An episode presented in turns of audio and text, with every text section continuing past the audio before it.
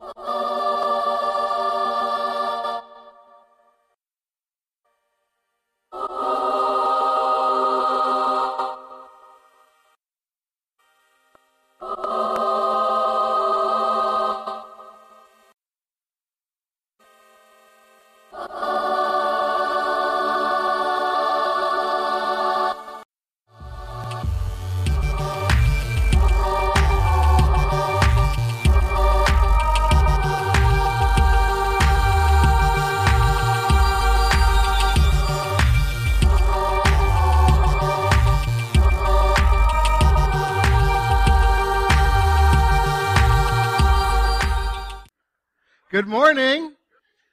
Welcome to our family gathering. We call this our family gathering of Cultivate, so we're glad you're here, especially if you're visiting with us today. I uh, pray that uh, you do feel like you're among the family of God, because that's what we believe we are because of the work of Jesus.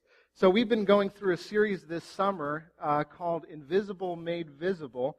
Um, and what we've been doing is we've been saying that we can know what God is like because of what he has shown us to be true about himself in Jesus. And, uh, and, and John, the writer uh, the, of the book that we've been going through throughout this series, has, he says when he starts out the book, No one's ever seen God, but the one and only Son, who is himself God, is in closest relationship with the Father. He has made him known. And so if we want to know what God is like, we look at Jesus. And the great news is that God hasn't left us to ourselves to try to figure it out on our own. He's given us a way to see who He is. And so that's what we're doing throughout this series. We're looking at Jesus, we're looking at all the things that are true about Him, and then we're pulling from the truth of what we see in Jesus some of the implications for our own life. So you may remember last week we talked about Jesus as being the bread of life. This week we're going to talk about Jesus as being the Holy One of God. And so last week we looked at John 6. This week we're going to look at John 6 also. We're just going to keep reading and pick up where we left off last week. And it's on page 741 if you're going to follow along in the Bibles underneath the seats. So if you remember last time when, uh, when we were talking about this, we were talking about a story where Jesus was followed by a crowd because he had given them some bread and some fish to eat.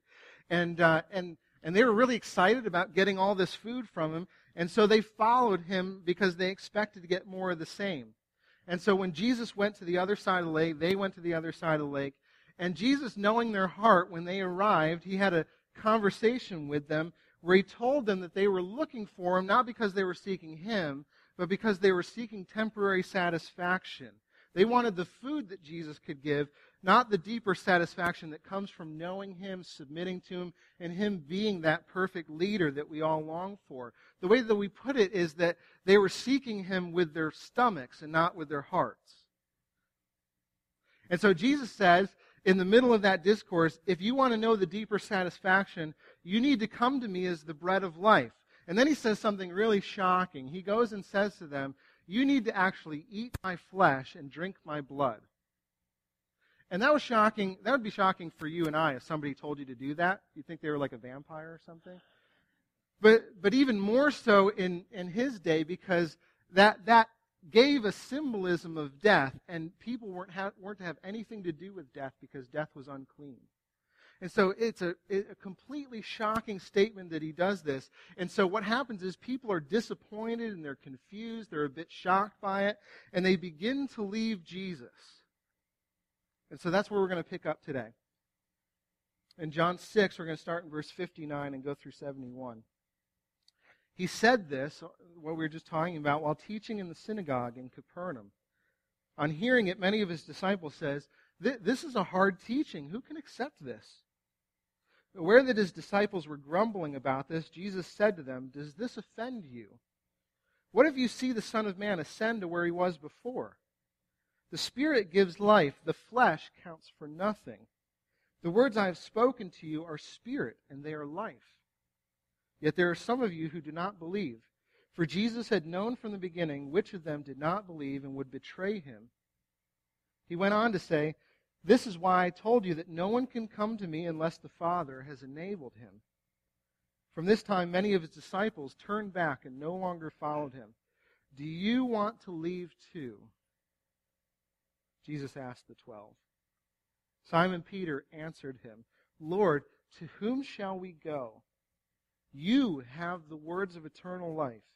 We believe and know that you are the Holy One of God. Then Jesus replied, Have I not chosen you, the twelve, and yet one of you is a devil? And then John includes this. He meant Judas, the son of Simon Iscariot, who, though one of the twelve, was later to betray him. So, for the first time in Jesus' ministry, we actually see his following shrink rather than grow. Up until this point, the crowds that are following him are becoming larger and larger and larger to the point where, in the last scene that we saw, he is actually feeding 5,000 men plus all their wives and kids. I mean, that's a pretty large group for, for a, a carpenter that was roaming around Galilee talking about the kingdom of God. But here we see a shift. People begin to abandon and fall away from his teaching and leave him to go back to their everyday normal life. But at the very same time, you see some of his followers, a fewer amount of his followers, in this point just 12, who begin to, to seem to grow in their commitment to Jesus. They seem to press in rather than peel away.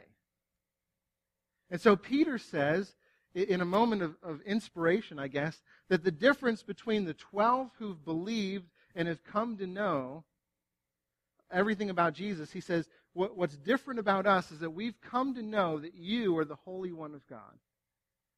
So, what does he mean by that? What does it mean when Jesus or when Peter confesses that Jesus is the Holy One of God? Well, the, the word holy, you may not realize this, but the word holy means to be set apart for a specific purpose. It's to, to be set apart. Um, if you were to try to, to send me a, or call me up on the phone, right? You get my cell phone number, you try to give me a call, or send me a text or an email, or even if you bump on bump into me on the street while I'm uh, in the middle of a date night with my wife, Mandy, uh, what's the what what's the reaction that you're going to get? Yeah, talk, talk to the hand. That's a good way to put it, right? You're, you're probably not going to get my attention, at least not for very long, unless it's an extreme emergency. Why is that? It's because we, we've decided together that we are going to set apart a specific time for the purpose of building intimacy and oneness in our marriage. We've set that side apart. It is holy. There is a sanctity to it. And we won't use that time for anything else other than what its intended purpose is for. And so when Peter says, this is God's holy one, from God. It's His Holy One. He's saying, This is the one that, I've, that God has set apart to accomplish the specific purpose of showing us what He's like. He's God's set apart one, He's His Holy One. And here, here's the thing about God's Holy One. When someone is God's Holy One, he is wholly set apart to represent God, which means that that person who is holy speaks with the authority of God on behalf of God. You see where I'm going with this? There is an authority to the Holy One because Peter's saying, You're from God. You speak on his behalf. You have his authority. A great example of this is actually found in Mark 1. Uh, there, there's a story that happens here which shows Jesus' authority, uh, which says this They went to Capernaum, same place, same region, and when the Sabbath came, Jesus went into the synagogue and began to teach. And the people were amazed at his teaching because he taught as what? One who has authority, right? Not as teachers of the law. And then just then, a man enters the synagogue who is possessed by an evil spirit and cries out, What do you want with us, Jesus of Nazareth? Have you not come to destroy us? I know that you are the what? The Holy One of God. Be quiet, said Jesus sternly. Come out of him. And the evil spirit shook the man violently and came out with a shriek. The people were all so amazed that they asked each other, What is this? A new teaching and with authority. Even he even gives orders to evil spirits and they obey him. And then at that point it says the news about him spread quickly over the whole region of Galilee. See, not only did Jesus teach with authority, but his words had authority too. His words actually had authority to put things back the way that God had intended them to be. And you see this by the way that he is able to cast out the demons. He is able to recreate things the way that God had the ability to create things in the beginning. So if you remember in, in, in the beginning of the story, uh, when the world was created, what did God do to create the world? He spoke, right? He spoke, let there be light. And behold, there was light. Every time he speaks, something's created. And in the same way, what you see with Jesus is every time he speaks, something is recreated. Something that was dead comes alive. Something that was sick is healed. Something that was far off from God is drawn in near. He speaks with the authority of God. Unlike anybody who had ever spoken before, he carries the authority of God with him. And because of that, it means that we should put, consider his word to be more superior to every other word out there.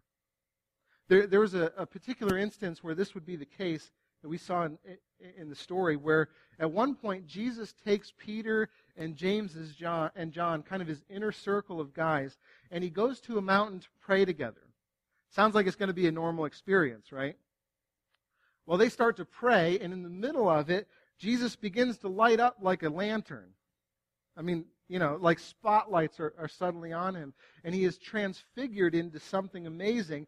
And then, if that weren't enough, alongside of him appear Moses and Elijah, two of Israel's greatest leaders. You see Israel's greatest leader in Moses and Israel's greatest prophet in Elijah. And they're suddenly talking, the three of them together, as they're praying.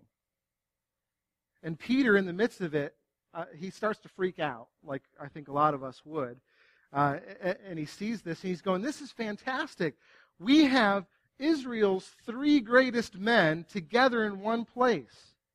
It would be kind of like having George Washington, Abraham Lincoln, and I don't know, John F. Kennedy or something, all together in one place. And, and Peter's going, now let's build them some tents because it's getting kind of late and we need to like figure out a place for all these people to stay because we don't want them to go away. We want them to stay here and continue to speak to us. And if Jesus has some great words, I mean, think of what it would be like to listen to Moses and Elijah, too, you know? This is like the best of all worlds. And what does God do in the midst of it? He says this A voice came from the cloud saying, This is my son, whom I have chosen, holy. Listen to him. And when the voice had spoken, they found that Jesus was alone. The disciples kept this to themselves and told no one at that time what they had seen. In other words, God's saying, I, have sent you prophets before, but this is altogether different.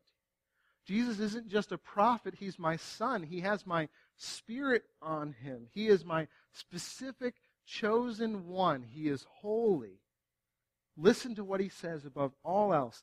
This is the reason I sent him to you. The truth is, all of us have voices that we listen to all the time.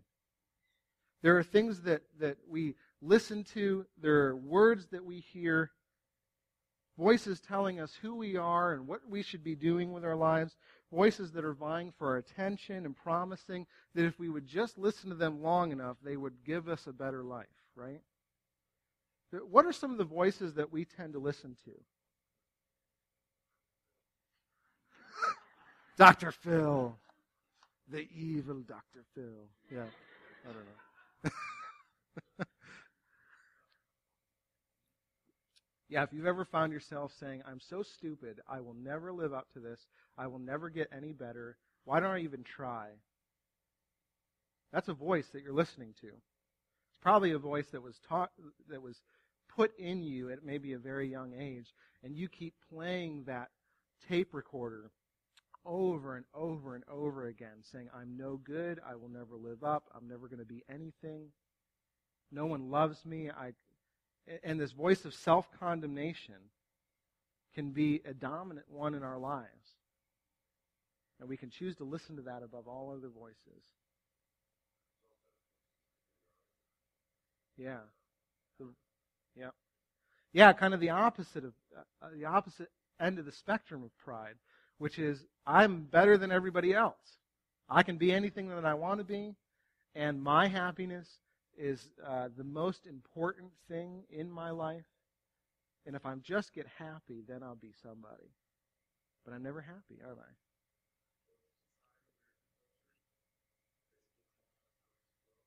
Yeah, what is the what is the tape of American culture primarily? Yeah. If if you just you can consume your way to a better life. Did you know that? If you buy all the right things in the right order at the right time and accrue the right amount of debt in the process of doing it, you're going to be somebody. You know? Yeah.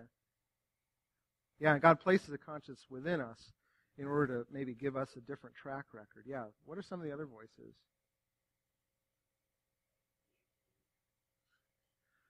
Yeah, we have an enemy, don't we? Who loves to tempt us with everything under the sun, usually the thing that we keep running back to, with something along this lines. It's not so bad. Nobody knows. You're just going to do it once, and then you're going to stop. Don't listen to everybody else. Everyone else is trying to control you and tell you that you can't do this. It's not so bad for you. And then what happens the moment you do it? Why did you fall into that again?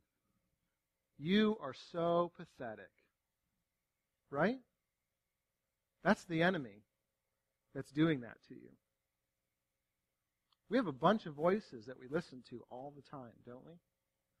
Even when things are silent, which for us in this day and age is like, you know, extremely rare to get even five seconds of silence. We fill up our day with noise, don't we? But even when there is silence, there is still a voice going on in us, telling us all kinds of things.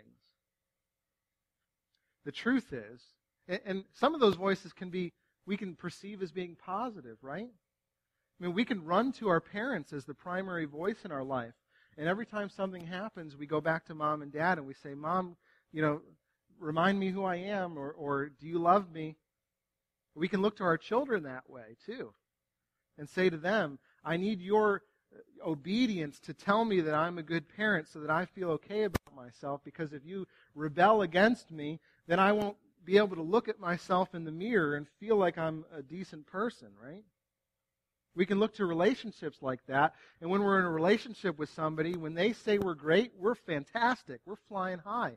We're posting everything on Facebook about how well things are going. And then the moment something goes bad and they say something bad about us, now there's nothing to be found on Facebook. Or we're trashing them because they've ruined our image of ourselves. So our stock is so much in that voice that we're looking to it for life and it's not producing it for us. There are all kinds of voices that we do that. And here's the truth that you need to hear is that every other voice that you hear will at best at worst it's going to destroy you. At the very best it is going to only have enough power to give you temporary life. And so you go into your boss's office and you say, How have I done today? And he says, Great job. Keep up the good work. And you go, Yes, words of eternal life.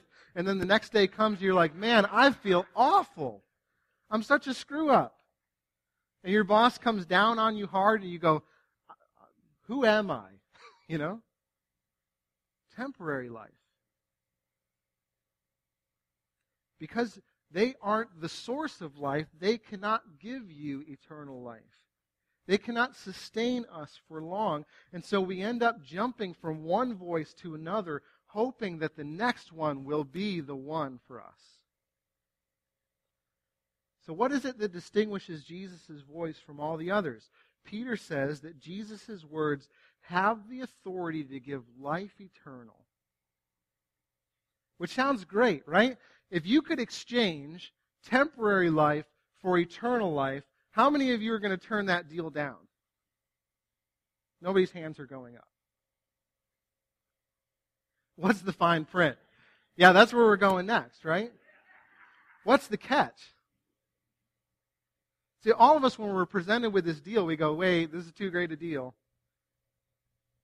The problem is we're not willing to put down the temporary life that we get from the other voices to actually have eternal life. And we see this in the story too, don't we? Because uh, not everyone wanted to hear what Jesus had to say. And, and so what we see is that in verse 66, from this time, many of his disciples turned back and no longer followed him anymore. If Jesus' words are eternal life, then why is it that some people embrace him as the word of life and others reject him? Why? Jesus gives a great synopsis, I think, of the reason in verse 66 or 63 when he says, The Spirit gives life. The flesh counts for how much? Nothing. The words I've spoken to you are spirit and are life. What Jesus is saying here is there are people that are seeking me because they sought me with their flesh. In other words, they wanted to see what Jesus could add to their already pre existing, very busy, already scheduled lives. Jesus, what can you give us today before we go back to our homes? Is the question that they were asking. They had no real intention of actually devoting their lives to Him. So, at the first sign of any kind of real cost, they fall away completely. I mean, think of some of the other things that we often want to find from Jesus. We want him to bless our lives. We want him to give us health. We want him to give us a great job and security in terms of our finances.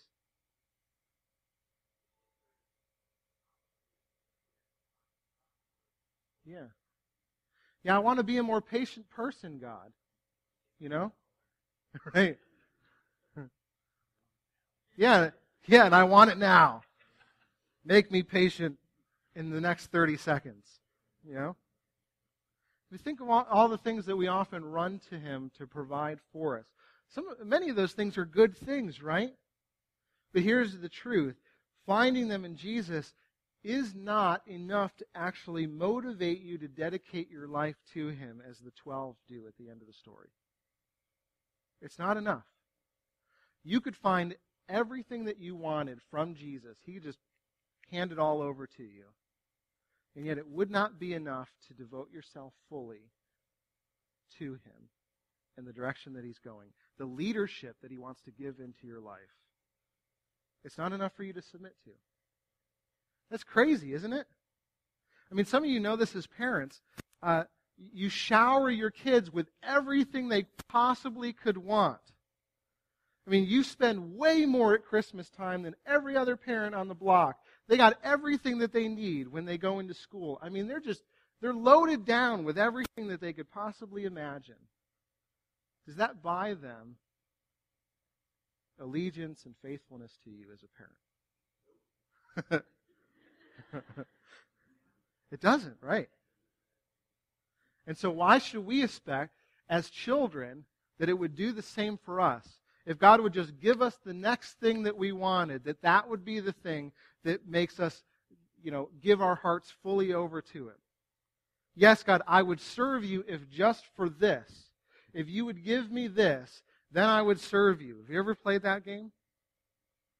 It only works for a time, right? See, here's the question that I've been racking my brain about this week. I mean, I've been meditating on this over and over and over and over again. And, and it, it's, it was a conundrum for me for a little bit of time because I'm going, what is it that distinguished the 12 disciples from the rest? Why do the rest fall away and, and, and his 12 continue on with him, seemingly more committed than they were before? Why did they continue to follow and believe that he was the one that God had sent to be the Holy One, bringing words of life? It wasn't because of what Jesus had given them, because he had given them the same thing he had given everybody else, right? They ate too, bread and fish, just like everybody else did. It wasn't because they had some great spiritual insight, like they were some kind of scholars and theologians. They were like, well, we just understand Jesus much better. You notice they're just as confused about what Jesus says as the rest of everybody else. They're like, this is a hard teaching. Who can accept it? They're confused, man. So, what is it? What evidence was it that God was drawing them and maybe not the other ones, at least at that point? If you read back in the story, what you see that distinguishes the 12 from everybody else is that unlike the rest, the 12 had been living life alongside Jesus. And here's the really important one they were regularly required to trust in his power and not their own. You see it over and over again, right? 5,000 people show up. They got a little boy's lunchbox. How are we going to feed everybody? Jesus says, You do it. Um, uh, how, how do we do that, Jesus? Just go feed them. Watch what I do. Watch how powerful I am. I've put you in a situation now where you have no ability to provide for anyone other than my power. Think, think uh, just after that, they all jump on a boat. Guess who puts them on the boat?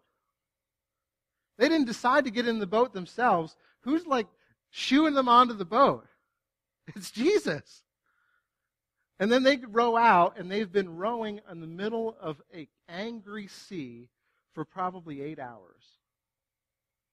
Imagine that, if you will. Now, I can't keep up 20 minutes of rowing at the gym. Try eight hours on an angry sea. You're exhausted, right? And at the moment of despair, at the point where you say, we cannot get ourselves across, we will probably die out here and no one's going to remember our names, we're done. At the moment where their power is exhausted, who do they see coming across the lake? Walking on the waves. Jesus. And he walks out, and with a single word, he says, Let the, let the storm be calm. And it is. And then instantly, they're across on the other side of the lake.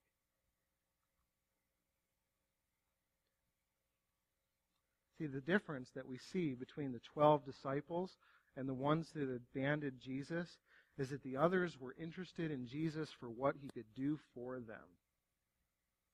And in the 12, they had experienced what Jesus could do through them.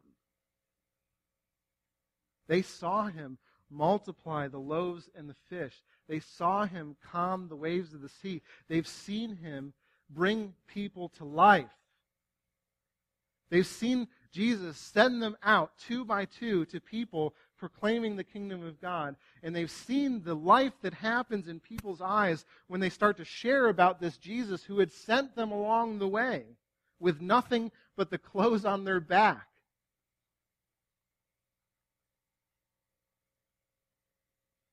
There was no one and nothing else that could provide for them the life and the fulfillment that he could. He showed them what the kingdom looked like. Living every day with this power at work in their midst. And the more they submitted to it, the more they were at the end of themselves, the more they saw Jesus' power revealed to them, the more they were able to go out in that power and see things change in the world. And they go, this is the recreative power of God in the world at this point in time, and we get to be part of the kingdom. Do you see the difference? between the 12 and the crowds? Let me say this just as an implication. If Jesus is a Sunday morning concept for you, if he is someone that you come to one day a week to get fed from, but are never living life that demands the power of the gospel in the way that you live your life, then you will walk away scratching your head like the crowds do and believing that you can produce a better life for yourself than the one that He can produce for you. You will, every single time.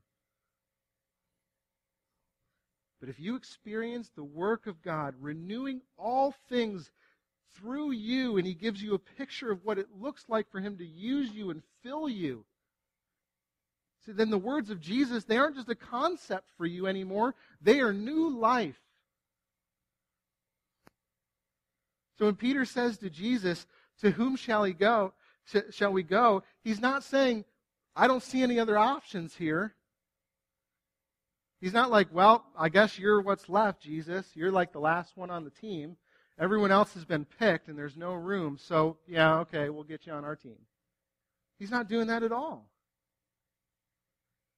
He's saying, we, there's no one else that can produce the kind of life that we get to participate in than you. We get to see all these happen before our eyes. And we're not just on the receiving end of it, we get to be part of God's work in the world. And the exciting part is, we can't even imagine all the things that He'll do. And, and for the disciples, they couldn't imagine what was next for them. Think of all the things that they were about to experience. And Jesus, at one point, says to them, All these things that you've seen me do, guess what? Greater things will you do. I mean, we hear that and we go, No way. No way. I mean, I, coming to a service on Sunday morning and then leaving and having lunch afterwards and then going about my everyday life, I'm not seeing it, Jesus.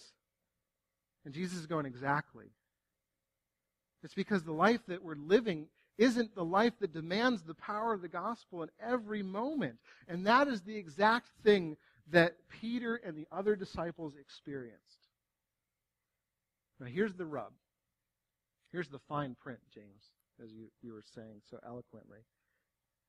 There is a steep cost to having the ability to participate in the life of Jesus. The crowd saw it, and they weren't in. The twelve saw it, and for the most part, other than the one, they were in. His disciples from that day forward, I, I don't know if you realize this, this is just where it starts, but do you know that his disciples from that day on to 5,000 men, along with their wives and children, are going to be known as the guys who follow the guy around that talks about eating flesh and drinking blood? I mean, so in the eyes of everybody else, they're the ones that are keep, that, that keep going after the nut job, you know? And they're going to get labeled as such. See, and in a sense, what Jesus is doing is he's stripping down all the other identities and saying, You're going to be an outcast in your own home if you follow me. How many of us would be willing to, to look weird or strange, be willing to undergo that level of public ridicule just to follow Jesus. So you need to know that he's got the words of eternal life if you're going to do that, right? If you're not sure about that, then you're thinking to yourself about the ridicule that might come from actually following him. But if you're in love with Jesus and know the life that he can produce through you, then who gives a rip about what your neighbors think? See, here's the thing. Here, I'm going to say this twice to make sure that we all get it, because I think this is the, the nugget, the important thing at the end. The greatest benefit of following Jesus is also the greatest cost. The greatest benefit of following Jesus is at the same time the greatest cost, which is this.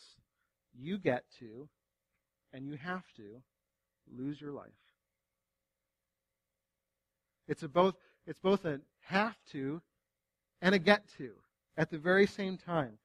And that's bad news because none of us want to lose our lives.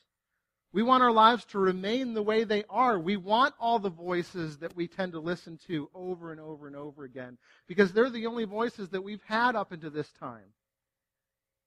But it's good news because all of us, when we're apart from the giver of life, experience the opposite of life, which is death. And so we know that the voices that we listen to in our life are death, and yet we keep running back to them. And Jesus is saying, You need to lose your life in order to find it. You need to lose what you've thought about yourself so that I can speak to you about who you are. You need to lose what you get to do uh, in your free time and how you get to spend your time and give that to me so that I might actually fill your time with things that give you life, not the things you run to because you think they will give you life. See, the great news is when we lose our life for the sake of Jesus, we get to find His. And His life is far greater than anything that we can dream up for ourselves.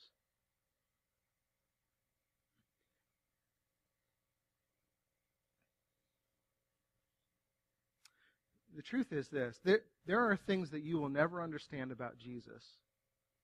There are things that you will never get about his spirit, and about the way that he can fill you and use you, things that he wants to teach you and grow in you until you're obedient to follow him.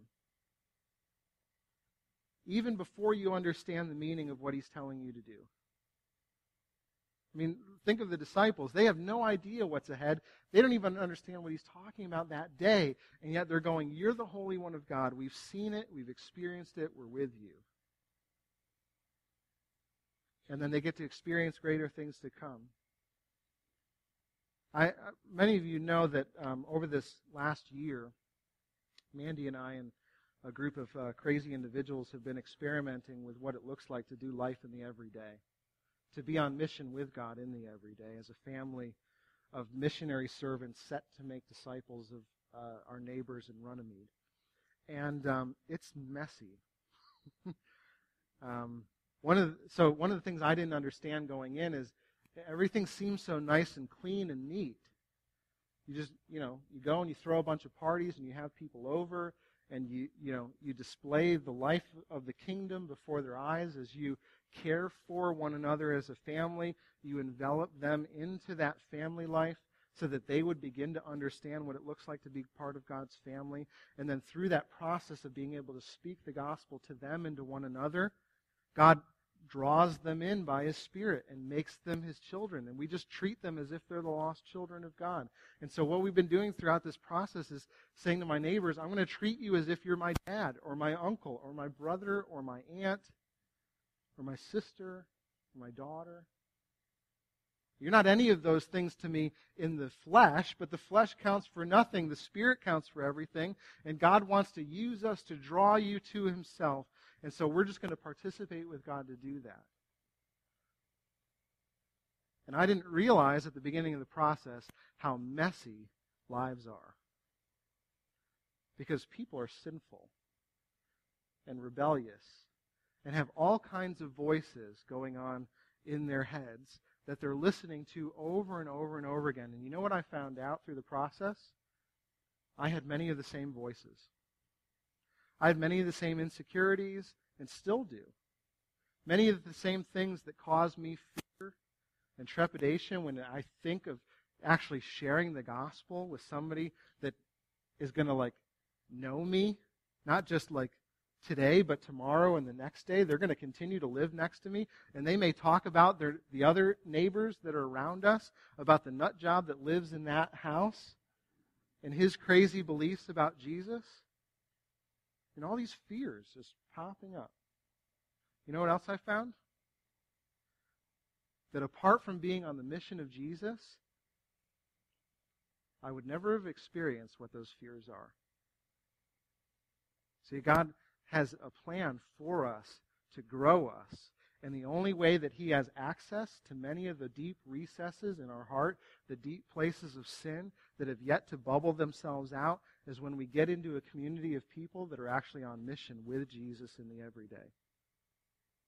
All kinds of stuff come out when we're called to lay down our lives because we don't want to lay down our lives. I want my Friday nights to me and to my wife. I want to be able to close the shades and the doors and not let people in and wash my hands of them. And yet, the picture we see of the way that Jesus discipled people it was uncomfortable. And it was everyday life. And it was follow me. And it was lay down your life because if you do, you'll find life through this a life abundant, a life that can only be described as eternal. See, what I've discovered is that the mission of Jesus requires the presence of Jesus to accomplish it. I have no ability to make disciples apart from his active, living presence in our home. And yet, I can also testify that without being on the mission of Jesus with a family of other disciples, I would not have experienced the presence of Jesus in our home the way that we have this last year.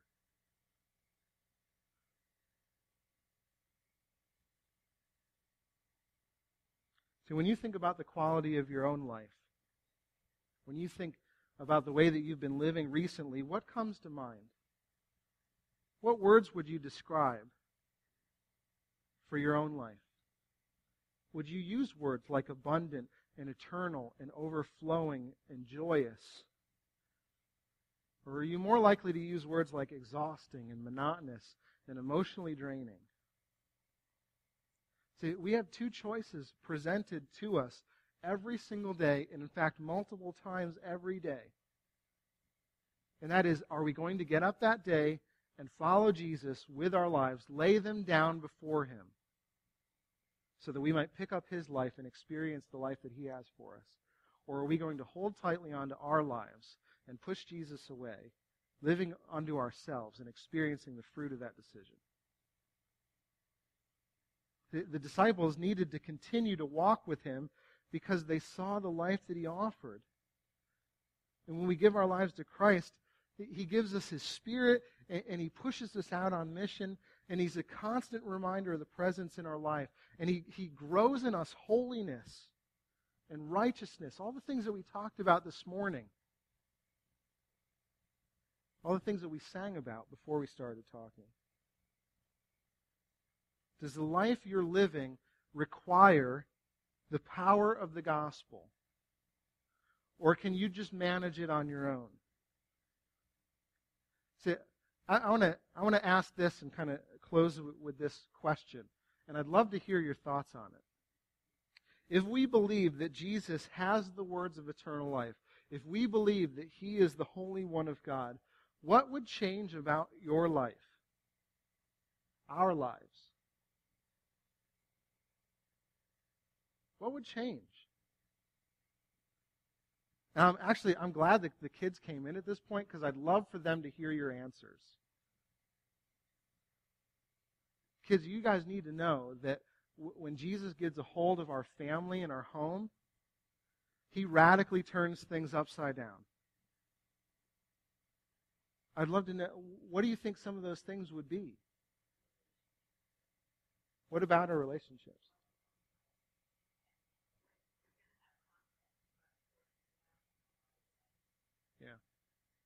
Yeah, we would, we would press into conflict with people, not create conflict, but when conflict happens, we would actually pursue people in love rather than dismiss them and disregard them and try to sit on the opposite side of the room with them when we have to be in the same place. Because we would believe that Jesus has abundance for us in our relationships. What else? Yeah what, I, when somebody comes to you with a problem, are you quick to give them Jesus or some advice? I mean, some of us, we, we so desperately want to help, um, but either we, we tear one another down because they're not living up to the expectations that we have for them, or when we do speak to them, we try to give them some helpful tips on how they can live life better or avoid the conflict that they're experiencing, rather than say to them, Jesus may have you in this to grow something in you. Will you submit to him long enough for him to do it? Don't forget the gospel. Don't see your circumstance as God disapproving you or saying he doesn't love you. He does. Look at the cross. He died in your place for you. Do we speak words of life to people? And there's a hundred things that we could talk about. I, and I hope the Spirit is pressing something in on you, and that this week, even, you will be submitting to Him to share that with somebody else, to be obedient with what He's telling you to do with it, that you wouldn't just dismiss it and say, I'm going to walk out the door and forget it and go back to my life. The only way that we experience life eternal is when we follow this one who's given everything for us. And he has given everything for us. And so even if you're sitting here going, I haven't lived this way, I, am I'm, I'm not doing these things, and you're, you're tempted to leave with the tape recorder which says, I'm no good, I'm never going to live up to this, please hear that Jesus knows your heart. I mean, one of the things that's amazing is that he, he says this these are words are, are spirit and life, yet there are some of you don't believe. For Jesus had known from the beginning which of them would not believe and who would betray him. He's talking about Judas there, and you think, how is that supposed to be an encouragement to me? Jesus knows your heart. He knows it better than you do. He knows what you need before you know you need it. He knows what's wrong with you before you know what's wrong with you. Even when you think you know what's wrong with you, He knows the deeper thing that's wrong with you and can actually clean that thing up. And so I want to call you and remind you of His love for you. Because even though He knows you, He knows how messed up we are, He, he knows how much we fall short. The gospel says that even while we were yet sinners, Christ died for us. And He sent His Son as an atoning sacrifice for our sin. He gave everything necessary to bring us back into God's family, even when we spat in His face and rejected Him. And this God, who loves you with that kind of love, also wants to fill you and use you to be the holy ones of God in the lives of the people that you know. And so I wonder if you would trust him to do that. Let's pray and ask that he would.